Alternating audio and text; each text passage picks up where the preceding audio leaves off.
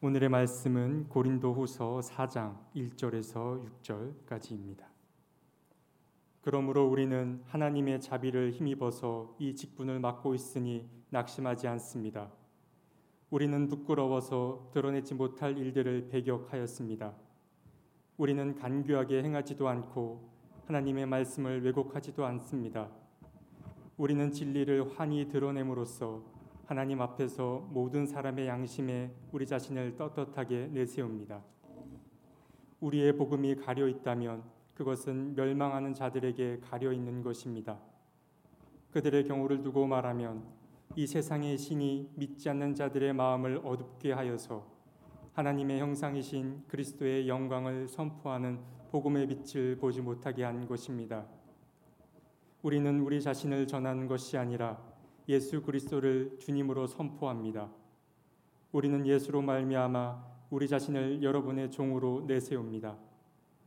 어둠 속에 빛이 비쳐라 하고 말씀하신 하나님께서 우리의 마음속을 비추셔서 예수 그리스도의 얼굴에 나타난 하나님의 영광을 아는 지식의 빛을 우리에게 주셨습니다.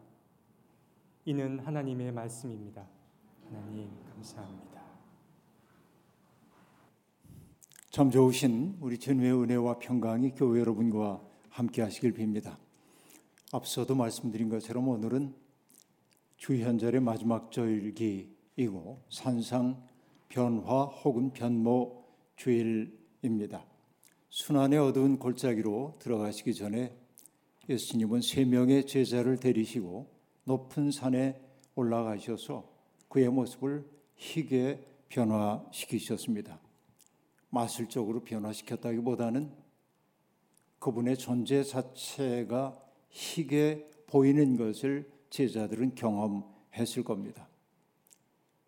제자들은 그곳에서 모세와 엘리야가 등장해서 주님과 더불어 담론하는 모습을 지켜보았습니다. 우리가 잘 알고 있는 것처럼 모세는 구약에서 율법을 상징하고 엘리야는 예언을 상징하는 인물이기에 예수 그리스도가 구약과 예언의 성취임을 보여주는 한 장면이 그 속에 담겨 있다고 이야기할 수 있겠습니다. 주님의 모습은 해처럼 환하게 변화되셨습니다. 예수 그리스도의 진면목이 그렇게 드러났다고 얘기할 수 있겠습니다. 주현절을 지나오면서 오늘 마지막 주간에 우리가 강된상 보 색깔과 제가 두르고 있는 영대색이 흰색인 것은 바로 변화산에서 주님의 모습이 희게 변화되셨던 것을 상징하기 위함입니다. 그런데 우리가 알다시피 산은 올라가는 곳이지 머물러 사는 것은 아니지요. 그러니까 영광스러웠던 변화의 그 순간은 지속될 순간은 아니었습니다. 그것은 마치 찰나처럼 빛나게 번개불처럼 빛나게 드러내 다른 세계를 열어 보이는 것이었고 우리의 일상적 삶이 이루어져야 하는 공간은 산 아래 마을이었습니다. 변화산에서 내려와서 주님이 걸어가셨던 것은 바로 예루살렘 행 다시 얘기하면 고난과 죽음이 기다리고 있는 세계로의 행진이었습니다. 그렇게 보자면 그 산 위에서의 모습이 환한 빛이었다면 산 아래에서의 모습은 어두운 골짜기. 빛과 어둠이 등을 맞대고 있음을 여실히 보여주고 있습니다. 빛이신 주님은 그 어둠 가운데로 가는 것을 꺼려하지 않으셨습니다. 이 시기에 우리의 마음이 참 어둡습니다. 러시아의 우크라이나 침공으로 말미암아 세계가 경랑 속에 빠져들고 있습니다. 다른 나라들이 참전하고 있지 않기 때문에 세계 대전으로 비화될 가능성은 별로 없지만 그럼에도 불구하고 우리는 어두운 전쟁이 여전히 벌어질 수 있다고 하는 사실을 바라보고 있습니다. 러시아는 우크라이나 동부 지역에 있는 그 돈바스의 친러 반군을 지원한다는 명분으로 침략 전쟁을 개시했습니다. 그러나 우리는 압니다. 러시아가 침략한 것이 우크라이나가 범퍼 역할을 그만두고 나토에 가입하여서 러시아의 위협이 될 것을 염려하고 있음을 우리가 알고 있습니다. 그런 정치적인 이유 이외에도 유럽으로 천연가스를 수송하는 송유관의 설치 문제 때문에 경제적인 이해관계 때문에 침략한 것으로 보이기도 합니다. 복잡한 국제 정세를 제가 여기에서 논리적으로 설명할 능력도 없거니와 그럴 시간도 없습니다만 그러나 분명한 사실은 이 전쟁이 수많은 약자들의 삶을 볼모로 삼고 있다는 점입니다. 그런 의미에서 이 전쟁은 불의한 전쟁입니다. 일본에서 활동하고 있는 우리 제1학자인 서경식 선생은 이러한 싸움의 배경을 아주 간명하게 설명하고 있습니다. 과거부터 모든 싸움에 일관된 배경이 있다는 겁니다. 그것은 패권 국가의 지배욕, 지도자들의 권력욕, 그리고 그 권력의 빌부터 막대한 이익을 얻으려고 하는 사람들의 물욕, 이 세 가지가 합쳐져 전쟁이 일어난다고 이야기하고 있습니다. 지배욕, 그리고 정복욕, 무욕, 이 세 가지의 욕심이 사람들을 사지로 몰아넣고 있다는 말이고 그 말은 여지없이 참인 것 같습니다. 명분이 무엇이든 모든 전쟁은 힘이 없는 사람들의 삶을 거덜내고 있습니다. 외신을 통해 날아오고 있는 그 영상들을 바라보며 우리는 가슴 아파합니다. 아내와 자식들을 피난 보내면서 함께 피난 가지 않고 조국을 지키기 위해 눈물로 작별하고 있는 가장의 모습이 눈물겹게 보였고 오늘 막 결혼식을 치른 신혼 부부가 여행을 떠나지 않고 총을 들고 나라를 지키려고 하는 그 모습도 보여지고 있습니다. 참으로 참담한 일이 아닐 수 없습니다. 피난 행렬이 꼬리를 물고 있고 그리고 이 때문에 난민들이 발생할 거고 무고한 이들이 죽고 다치고 있습니다. 우리 안정일 권사님도 기도했던 것처럼 전쟁은 기획하고 실행하는 사람들만 안전을 누리고 그리고 나머지는 모두 위험에 빠뜨리는 게 전쟁의 속성입니다. 그 때문에 철학자인 이마누엘 칸트도 영구 평화론이라고 하는 책에서 이렇게 말합니다. 모든 국가의 원수는 전쟁을 타인의 비용, 즉 인민의 비용으로 치르기 때문에 전쟁으로 아무런 손실도 입지 않는 국가 원수는 전쟁 수행 여부에 대한 결정권을 갖지 않아야 한다라고 얘기하고 있습니다. 이게 칸트가 하고 있는 이야기입니다. 모든 전쟁이 불의하다고 말하는 까닭은 다른 데 있지 않습니다. 바로 이 때문입니다. 전쟁과 폭력은 어떤 경우에도 인류의 문제에 대한 최종적 해결책이 되어서는 안 됩니다. 우리가 우크라이나의 평화를 위해 기도하고 국제적으로 연대해야 하는 까닭은 바로 그런 데 있는 것입니다. 저는 이 전쟁의 소문을 들으면서 요한계시록 9장의 말씀이 떠올랐습니다. 거기에 보면 다섯 번째 천사의 나팔 소리가 들려올 때 하늘에서 떨어진 별 하나의 손에 아비소스의 문을 여는 열쇠가 들려 있었다고 얘기하고 있습니다. 아비소스는 어비스라고 한 말을 상기시키는 것처럼 시면 가장 깊은 곳 옛날 번역 성경으로는 무적행이라고 번역되어 있어요. 바닥을 알 수 없는 깊은 곳이라는 것이죠. 그 속에 악마적 세력들이 갇혀 있는 겁니다. 하늘에서 내려온 그 떨어진 별 하나가 아비소스의 문을 여는 열쇠를 가지고 그 자물쇠를 열었습니다. 그러자 어두운 연기가 솟아오르기 시작했고 그 연기가 햇빛을 가려 아무것도 볼 수 없는 세상이 열렸다고 말합니다. 그리고 그 아비소스로부터 메뚜기 같은 것들이 나와가지고 온 땅을 폐허로 바꾸어 놓는다고 하는 이야기가 요한계시록 9장에 나옵니다. 따지고 보면 아비소스는 어딘가에 있겠지만 우리들의 마음 속에도 아비소스가 있습니다. 누군가를 해치고 싶어 하는 마음, 내 욕심을 차리고 싶은 마음 그런 것들이 갇혀 있죠. 평상시에는 이렇게 가두어져 있는데 어떤 계기가 되면 그것이 풀려나 내가 악마적 존재로 바뀌기도 하는 거죠. 이게 인간의 모순입니다. 개인만이 그렇지 않죠. 한 사회도 그러하고 한 국가도 그러합니다. 우리가 함께 알고 있지만 차마 언급하지 않고 묻어두고 있는 진실들이 있는 겁니다. 제도는 바로 그런 아비소스가 열리지 않도록 이렇게 닫아두고 있는 것이죠. 그런데 세상에는 그 아비소스의 열쇠를 가지고 그것을 열어 세상을 혼돈 가운데 빠뜨리려고 하는 세력들이 꼭 있습니다. 악마적인 존재들이라고 얘기할 수 있겠는데요. 전쟁을 기획하고 획책하는 무리들도 똑같다고 얘기할 수 있겠습니다. 여러분, 냉전 체제가 해체된 지 30여 년이 흐르는 동안 나라들 사이에 내전은 벌어진 적이 있지만은 그러나 나라와 나라가 전쟁을 벌이는 일은 통제되고 있었는데 유럽에서 이제 또 다른 전쟁이 벌어지고 있는 것입니다.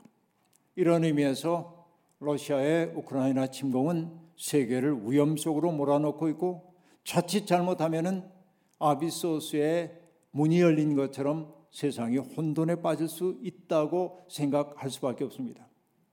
국제사회가 협력하여 이 전쟁을 소속히 끝내고 평화의 질서를 세워야 하는 것은 바로 그 두려움이 우리에게 있기 때문입니다.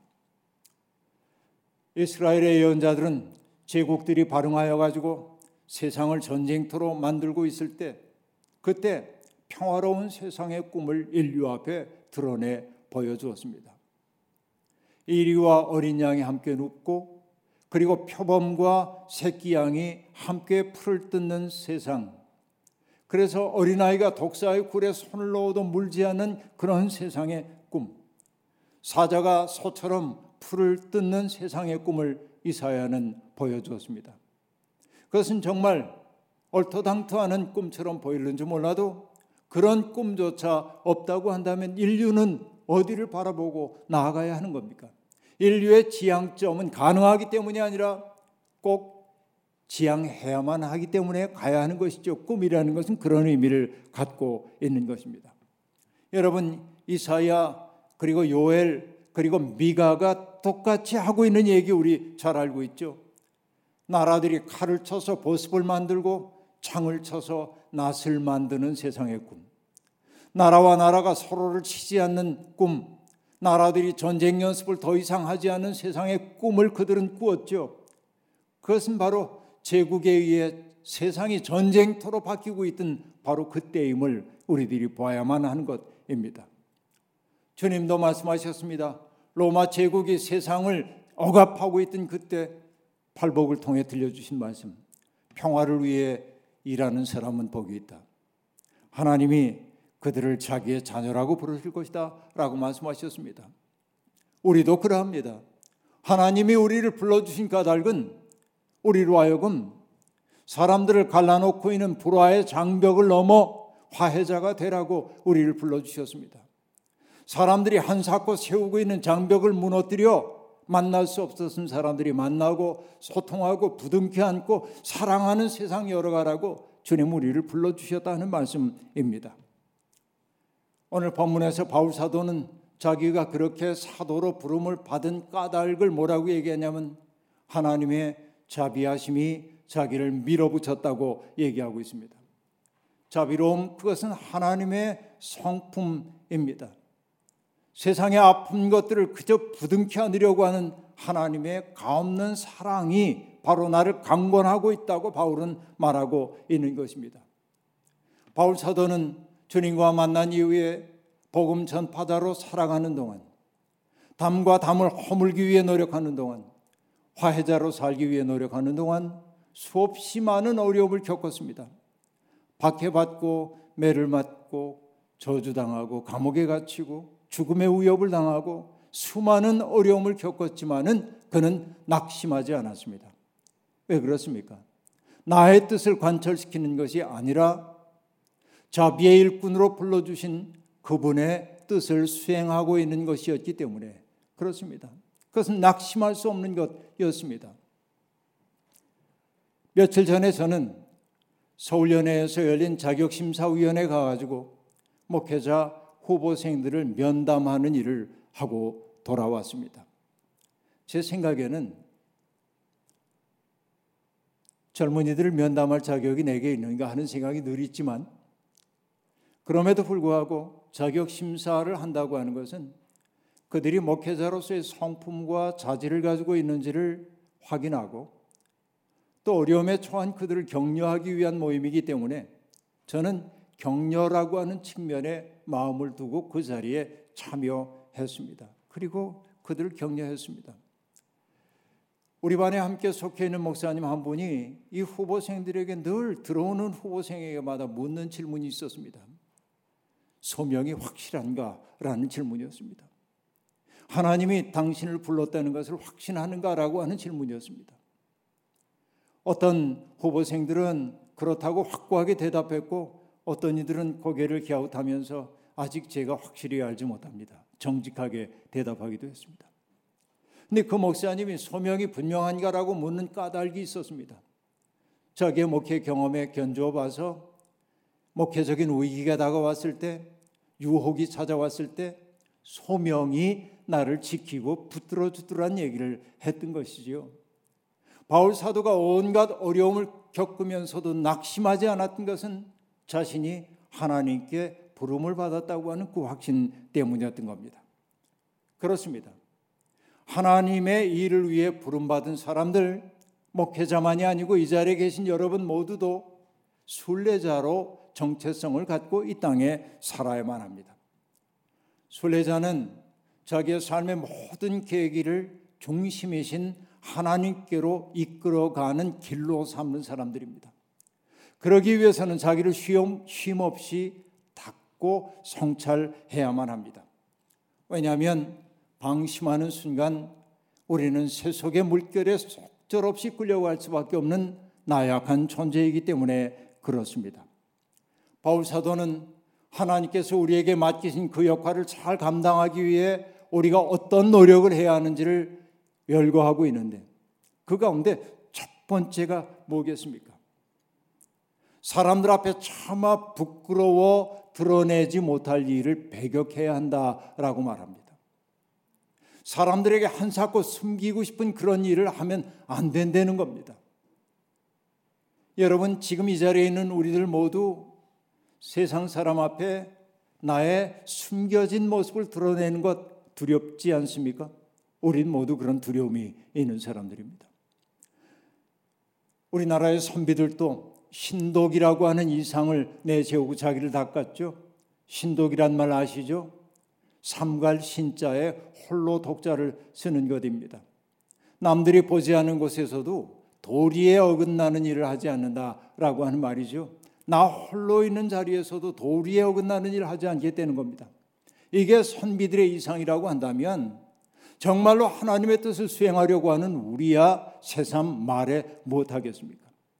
남들 앞에 차마 드러낼 수 없는 부끄러운 행실을 우리는 하지 말아야만 하는 것입니다. 그리고 여러분 하나님의 뜻대로 부르심을 받은 사람들은 그 다음에 꼭 명심해야 되는 게 뭐예요? 간교하게 행동해서는 안 된다라는 얘기. 자기를 돋보이게 하기 위해서 자기의 이익을 확보하기 위해 남들을 속이고 이익을 확보하는 간교한 행동 해서는 안 된다라고 하는 얘기입니다. 하나님의 말씀을 전하는 자들은 하나님의 말씀을 왜곡하지 말고 진리를 올곧게 드러내야 한다고 말하고 있습니다. 그리고 바울 사도가 얘기합니다. 우리는 진리를 환히 드러냄으로써 하나님 앞에서 모든 사람의 양심에 우리 자신을 떳떳하게 드러냅니다. 라고 말하고 있습니다. 여러분, 이 말이 참 좋습니다. 진리를 환하게 드러내는 사람은 사람들 앞에 나를 떳떳하게 내세울 수 있다고 말합니다. 요즘 오락 프로그램인 뉴키즈라고 하는 프로그램을 통해서 많은 대중들에게 알려진 분이 한 분 계십니다. 그분은 프랑스 출신의 두봉 주교입니다. 그 두봉 주교님은 당신의 이름을 디퐁이라고 한 자기의 이름을 한글로 두봉이라고 썼는데 난 내 이름이 두봉인데 사람들이 자꾸 드봉이라고 해요라고 농담을 하기도 했습니다. 근데 이 프랑스 출신의 드봉 주교는 오를레앙 출신인데 파리 외방 전교회의 파송을 받아 1954년에 우리나라에 와서 선교사로 살기 시작했습니다. 전쟁이 막 끝난 1954년 우리나라는 세상에서 가장 가난한 나라 가운데 하나 였습니다. 모든 게 파괴됐으니까. 그런 열악한 상황 속에 온 것을 원망할 수 있었지만 한국에 파송될 때 너무나 행복했대요. 왜냐하면 고통받고 가난한 사람과 함께 살 수 있는 그 소명으로 나를 불러주셨기 때문에 놀라운 얘기 아닙니까? 그리고 두봉은 1969년에 가톨릭 안동 교구의 초대 교구장이 되었고 그 이전에도 그 이후에도 약자들의 편에 서서 살았습니다. 언제나 맑고 유쾌한 사람이지만은 사람들이 불의한 권력에 의해 어려움을 겪을 때는 사자와 같은 기세로 항거했고 추방의 위험을 겪기도 했습니다. 키가 160도 채 되지 않는 단구의 그가 이제 90이 넘은 그분이 사람들을 만날 때마다 아이고 그러면서 터뜨리는 해맑고 천진한 그 웃음소리가 찰랑찰랑 청량하게 들려옵니다. 저 나이 되고도 저렇게 웃을 수 있다는 거 하늘에 속한 사람이 아니고는 안 되는 일 아닌가 생각하는 거예요. 어느 인터뷰에서 그분은 이렇게 얘기했습니다. 저는 예수라는 사람에게 탄복한 사람입니다. 저는 예수라는 사람에게 반한 사람입니다. 저는 예수라는 사람에게 사로잡힌 사람입니다. 세 마디 말이에요. 탄복한 사람입니다. 반한 사람입니다. 사로잡힌 사람입니다. 신학자들의 어떤 심오한 말보다도 이 세 마디의 말이 예수 안에 있는 사람의 행복과 단단함을 여실히 보여주고 있는 거죠. 어떤 말보다도 이것은 강렬한 메시지인 것이 분명합니다. 그는 그 예수에게 사로잡혀 예수의 손발이 되어 살았습니다. 그래서 90년이 지난 자기의 삶을 돌아볼 때 한마디로 뭐라고 얘기하냐면 기쁘고 떳떳하게 살았어요. 라고 말합니다. 기쁘고 떳떳하게 살았다. 여러분, 우리가 이 말 할 수 있다면 얼마나 좋을까요? 이 말 한마디 할 수 있다면 얼마나 좋을까요? 기쁘고 떳떳하게 살았다. 여러분, 이 말은 철저한 자기 부인에 이르렀기에 할 수 있는 말인 것입니다. 떳떳한 삶은 어떻게 가능할까요? 날마다 어둠의 일을 벗어버리고 빛을 향해 나가야 하고요. 날마다 그분이 비추어 주시는 빛을 따라 살면서 하늘이 공급하는 명랑함으로 내 마음을 채우지 않고는 안 되는 거예요. 하나님을 믿는 사람들이 영적인 어둠 속에서 바둥바둥 살면 안 되는 거예요. 기쁘고 떳떳하게 살아야 하는 거죠. 하지만 여러분 똑같은 복음을 받았다고 하면서도 멸망에 이르는 사람들은 복음 앞에 복음이 주는 빛을 모른 채 살고 있습니다. 여러분 우리가 눈이 있다고 다 보는 것 아닙니다. 볼 마음이 없는 사람들은 혹은 어둠이나 욕망의 비늘이 눈을 가리우고 있는 사람들은 진실을 볼 수 없습니다. 오직 자신의 안위에만 마음을 썼던 빌라도는 진리의 구현이신 주님을 앞에 두고 신문하면서 뭐라고 묻습니까? 진리가 무엇이요? 진리를 앞에 두고도 질문을 하고 있는 그 어리석음은 무엇 때문입니까? 눈이 어두웠기 때문이라고 말할 수 있겠죠. 이 사야는 그래서 안타깝게 얘기했습니다. 듣기는 들어도 깨닫지는 못하고 보기는 보아도 알지는 못한다. 이게 그 백성들의 처지였다는 겁니다. 그들이 그런 처지가 된 까닭은 무엇입니까? 마음이 둔하여졌기 때문이라 라고 말합니다. 마음이 둔하다라고 얘기할 때 번역된 둔하다라고 번역된 히브리어 쉐만이라고 하는 말은 살찌다, 기름이 끼다라고 하는 말이에요. 우리의 마음이 살찌고 우리의 마음이 기름이 끼었을 때 우리는 하나님의 현실을 보지 못하는 청맹관이가 된다고 이야기하고 있는 것입니다. 이 똑같은 이사야가 얘기했던 똑같은 진실을 바울 사도 뭐라고 얘기합니까? 이 세상의 신이 믿지 않는 사람들의 마음을 어둡게 만든다. 그렇게 말하고 있죠. 이 시대의 신이라는 게 뭡니까? 이 시대를 장악하고 있는 시대 정신입니다. 어떤 시대에도 사람들의 마음을 온통 사로잡고 있는 시대 정신이 있습니다. 최근 몇십 년 동안 우리 시대를 사로잡고 있는 건 뭡니까, 여러분? 돈이죠. 한마디로 얘기하면. 돈이 말하는 세상이기 때문에 모든 사람들이 돈을 최고의 가치로 여기고 살잖아요. 돈을 위해 가족도 버리고 우정도 버리고 진리도 버리는 사람들이 얼마나 많이 있습니까? 이것이 우리의 눈을 어둡게 만들고 있는 것이죠. 여러분, 돈의 인력에서 벗어나지 못하는 한 하나님의 뜻을 분별하는 일은 불가능합니다. 돈과 권력과 그리고 출세와 명예에 맞들인 사람들은 하나님의 형상이신 그리스도의 영광을 선포하는 복음의 빛을 볼 수 없는 것이죠. 여러분, 복음은 멸망당하는 사람들에게 매력적이지 않습니다. 주님의 십자가에는 희생과 돌봄과 나눔과 낮아짐과 고난이 아로 새겨져 있습니다. 십자가의 길, 그것은 권력의 길도 아니고 명예스러운 길도 아닐 수 있습니다.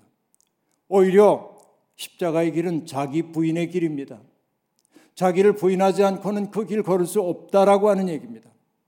십자가는 현대인들에게 매력적이지 않습니다. 십자가는 오히려 걸림돌입니다.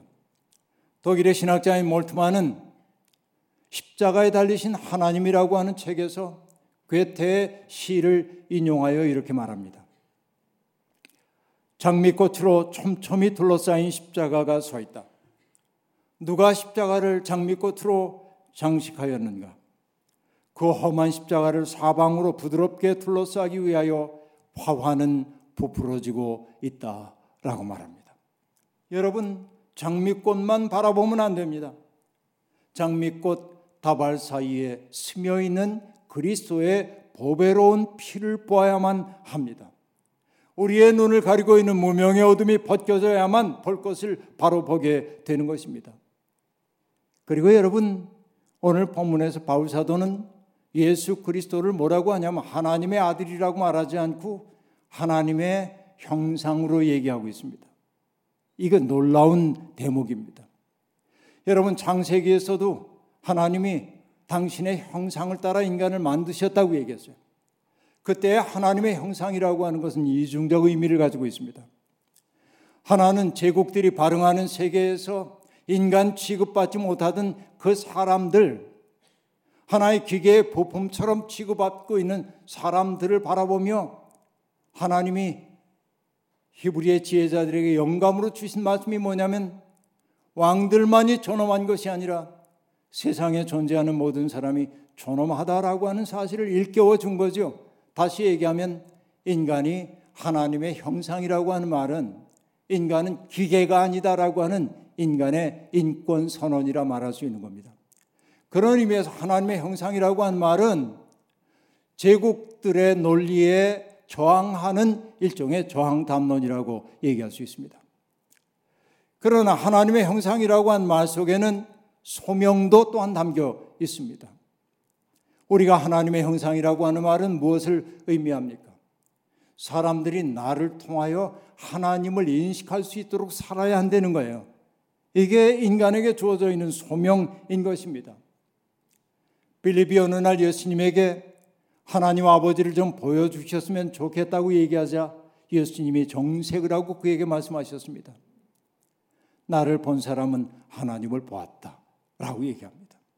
예수 그리스도의 말과 행동과 사람들을 대하는 모든 방식, 그것이 하나님이 어떤 분인지를 보여주었다라고 하는 얘기인 것입니다.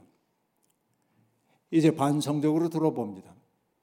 우리가 하는 말이, 우리가 사는 모습이 우리의 존재 자체가 하나님을 가리켜 보이고 있습니까? 오히려 하나님을 가리고 있지는 않습니까? 오늘의 교회가 하나님을 가리는 불투명한 존재로 바뀌어버린 것은 아닙니까? 반성하고 또 반성해야만 하는 것이죠. 우리는 때때로 자기의 편안할 수 있는 자리를 벗어나서 약자들의 편에 서고 사랑의 수고를 아끼지 않고 고통당하는 사람들의 편에 서고 불의에 저항하다가 고난을 겪기도 하는 사람들을 바라보면서 저분들은 정말 하늘이 낸 분이야. 그분들의 존재를 보면서 하나님이 살아계심을 느끼기도 하잖아요. 바로 그것이 하나님의 형상이라고 한 말의 의미인 것입니다. 태초부터 있었던 하나님의 빛이 우리의 어두운 마음을 비추면 우리는 그리스도의 얼굴에 나타난 하나님의 영광을 볼 수 있을 것입니다. 그 영광을 본 사람의 얼굴은 환해져야만 합니다. 함석헌 선생님은 우리가 이 세상에 온 것은 참 얼굴 하나 보고 가기 위함이라고 얘기했습니다. 인생의 목표치고는 단순하죠. 참 얼굴 하나 보기 위해서래요. 세상 거니는 사람들을 보니까 다 들 우둥거려졌고 찌푸리고 욕심 사납고 그런 얼굴들만 보여요. 그래서 함 선생님은 정말 참 얼굴 보고 싶다는 겁니다. 어떤 게 참 얼굴입니까? 그분은 이렇게 노래합니다. 그 얼굴만 보면 세상을 잊고 그 얼굴만 보면 나를 잊고 시간이 오는지 가는지 모르고 밥을 먹었는지 아니 먹었는지 모르는 얼굴. 그 얼굴만 대하면 키가 하늘에 닿는 듯하고 그 얼굴만 대하면 가슴이 큰 바다 같아. 남을 위해 주고 싶은 마음 파도처럼 일어나고 가슴이 그저 시원한 그저 마주 앉아 바라만 보고 싶은 참 아름다운 얼굴은 없단 말이냐. 저 많은 얼굴들 저리 많은데 왜 그리 다 미울까? 다 더럽기만 할까? 우리 얼굴은 어떠합니까? 변화산에 올라갔던 제자들은 예수님에게서 그 참 얼굴을 본 거예요. 그 참 얼굴이 성경이 얘기하는 환한 빛으로 나타나는 거예요. 자기들과 늘 같이 동행하던 주님, 함께 길을 걷고, 함께 음식을 나누고, 함께 배를 타고, 함께 기도하고, 함께 번민하던 주님의 모습과는 다른 이전에 그분에게서 느끼지 못했던 참 면목을 그들이 보아낸 거예요. 그것은 일종의 계시의 순간과도 같았습니다. 마치 일상 속에서 어느 순간 하나님의 나라가 모습을 드러내는 것처럼 마치 욕심 산업에 사로잡혔을 때 나도 모르는 사이에 주변에 있는 모든 사람들을 사랑의 눈으로 바라보고 그들을 위해 나 자신을 선물로 주고 싶은 계시의 순간이 우리에게 때때로 열리는 것처럼 늘 그렇지는 않지만 일상의 어떤 순간에 빛나는 순간이 찾아오고 제자들은 주님에게서 그 모습을 본 거예요. 실패와 배신과 버림받음의 시간을 앞두고 있는 주님이 그 모습을 제자들 앞에 드러내 보여주신 까닭은 뭘까요? 폭풍처럼 휘몰아치는 고난의 현장에서 어둠에 휩싸일 수밖에 없는 제자들의 가슴 속에 세상에 어떤 어둠도 꺼뜨릴 수 없는 불빛 하나를 가슴에 심어주기 위해 주님은 밝은 모습으로 제자들 앞에 모습을 드러냈던 거예요. 이게 위대한 것입니다. 함석헌 선생님이 보고 싶어 하던 참 얼굴, 그 얼굴은 예수님의 얼굴이었습니다. 함 선생님은 얘기합니다. 풍랑이 있는 갈릴리 호수에서 태산처럼 누워 평안히 잠자던 그 얼굴, 죽은 나사로의 무덤 앞에서 눈물 뿌리며 우시던 얼굴, 사람들의 호산나 찬양을 들으시면서도 온유하고 빛나는 눈으로 세상을 바라보던 얼굴, 채찍으로 도둑물이 내몰면서 아버지 집 더럽히지 말라시던 그 얼굴, 울고 있는 예루살렘의 거리의 여인들을 바라보며 나를 위해 울지 말고 너희와 너희의 자손들을 울라 위에 울라 말씀하시던 그 얼굴, 부활의 빛아래 밝게 빛나던 그 얼굴, 그 얼굴 하나 보기 위해 우리가 이 세상에 왔답니다. 그 얼굴을 본 사람들은 그 얼굴을 닮을 수밖에 없습니다. 우리도 그런 얼굴 닮아야 하지 않겠습니까? 이게 우리의 인생의 목표 아니겠습니까? 여러분의 얼굴을 통해 사람들이 하나님의 살아계심을 보아야 하지 않겠습니까? 그때 비로소 우리는 생명과 평화의 씨를 뿌리는 사람이 될 수 있습니다. 우리가 지나간 자리에 사람들이 불화를 극복하고 화해하게 될 겁니다. 미움에 사로잡힌 사람들이 사랑을 회복하게 될 겁니다. 우리는 전쟁과 테러와 질병과 가난으로 고통받는 사람들을 위해 기도하는 동시에 연대하면서 그 어둠을 헤쳐나가라고 부름받은 빛의 사람들입니다. 우리는 빛이 아닙니다. 빛이신 그분이 우리의 마음을 밝혀야만 빛이 될 수 있는 사람들입니다. 하나님을 향하여 서야 하고 그 빛 받은 후에는 고통받는 사람들을 향하여 돌아서고 그 길로 가야 합니다. 우리를 통해 하나님의 영광이 드러나길 바랍니다. 우리를 통해 이웃들이 삶의 희망을 회복하기를 원합니다. 다시 한번 우크라이나에서 불고 있는 저 전쟁의 광풍이 잠잠해지고 그 땅에도 평화가 열리기를 주님의 이름으로 기원합니다. 주신 말씀 기억하며 거듭의 기도 드리겠습니다. 하나님의 형상대로 지음을 받았으면서도 우리는 하늘을 비춰내는 삶을 살지 못했습니다. 세상의 인력에 따라 살아가다 보니 우리의 내면의 빛이 어두워졌고 우리는 어둠의 행실을 하며 사는 죄의 종이었습니다.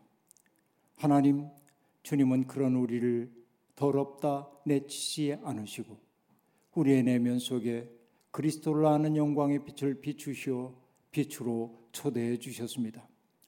주님의 초대를 받은 사람답게 주님의 빛을 받아 뚜벅뚜벅 인생길 걸어가게 도와주시고 우리가 머무는 곳마다 우리의 발걸음이 닿는 곳마다 화해와 평화와 생명의 기운이 일렁일 수 있도록 주께서 우리를 사용하여 주옵소서.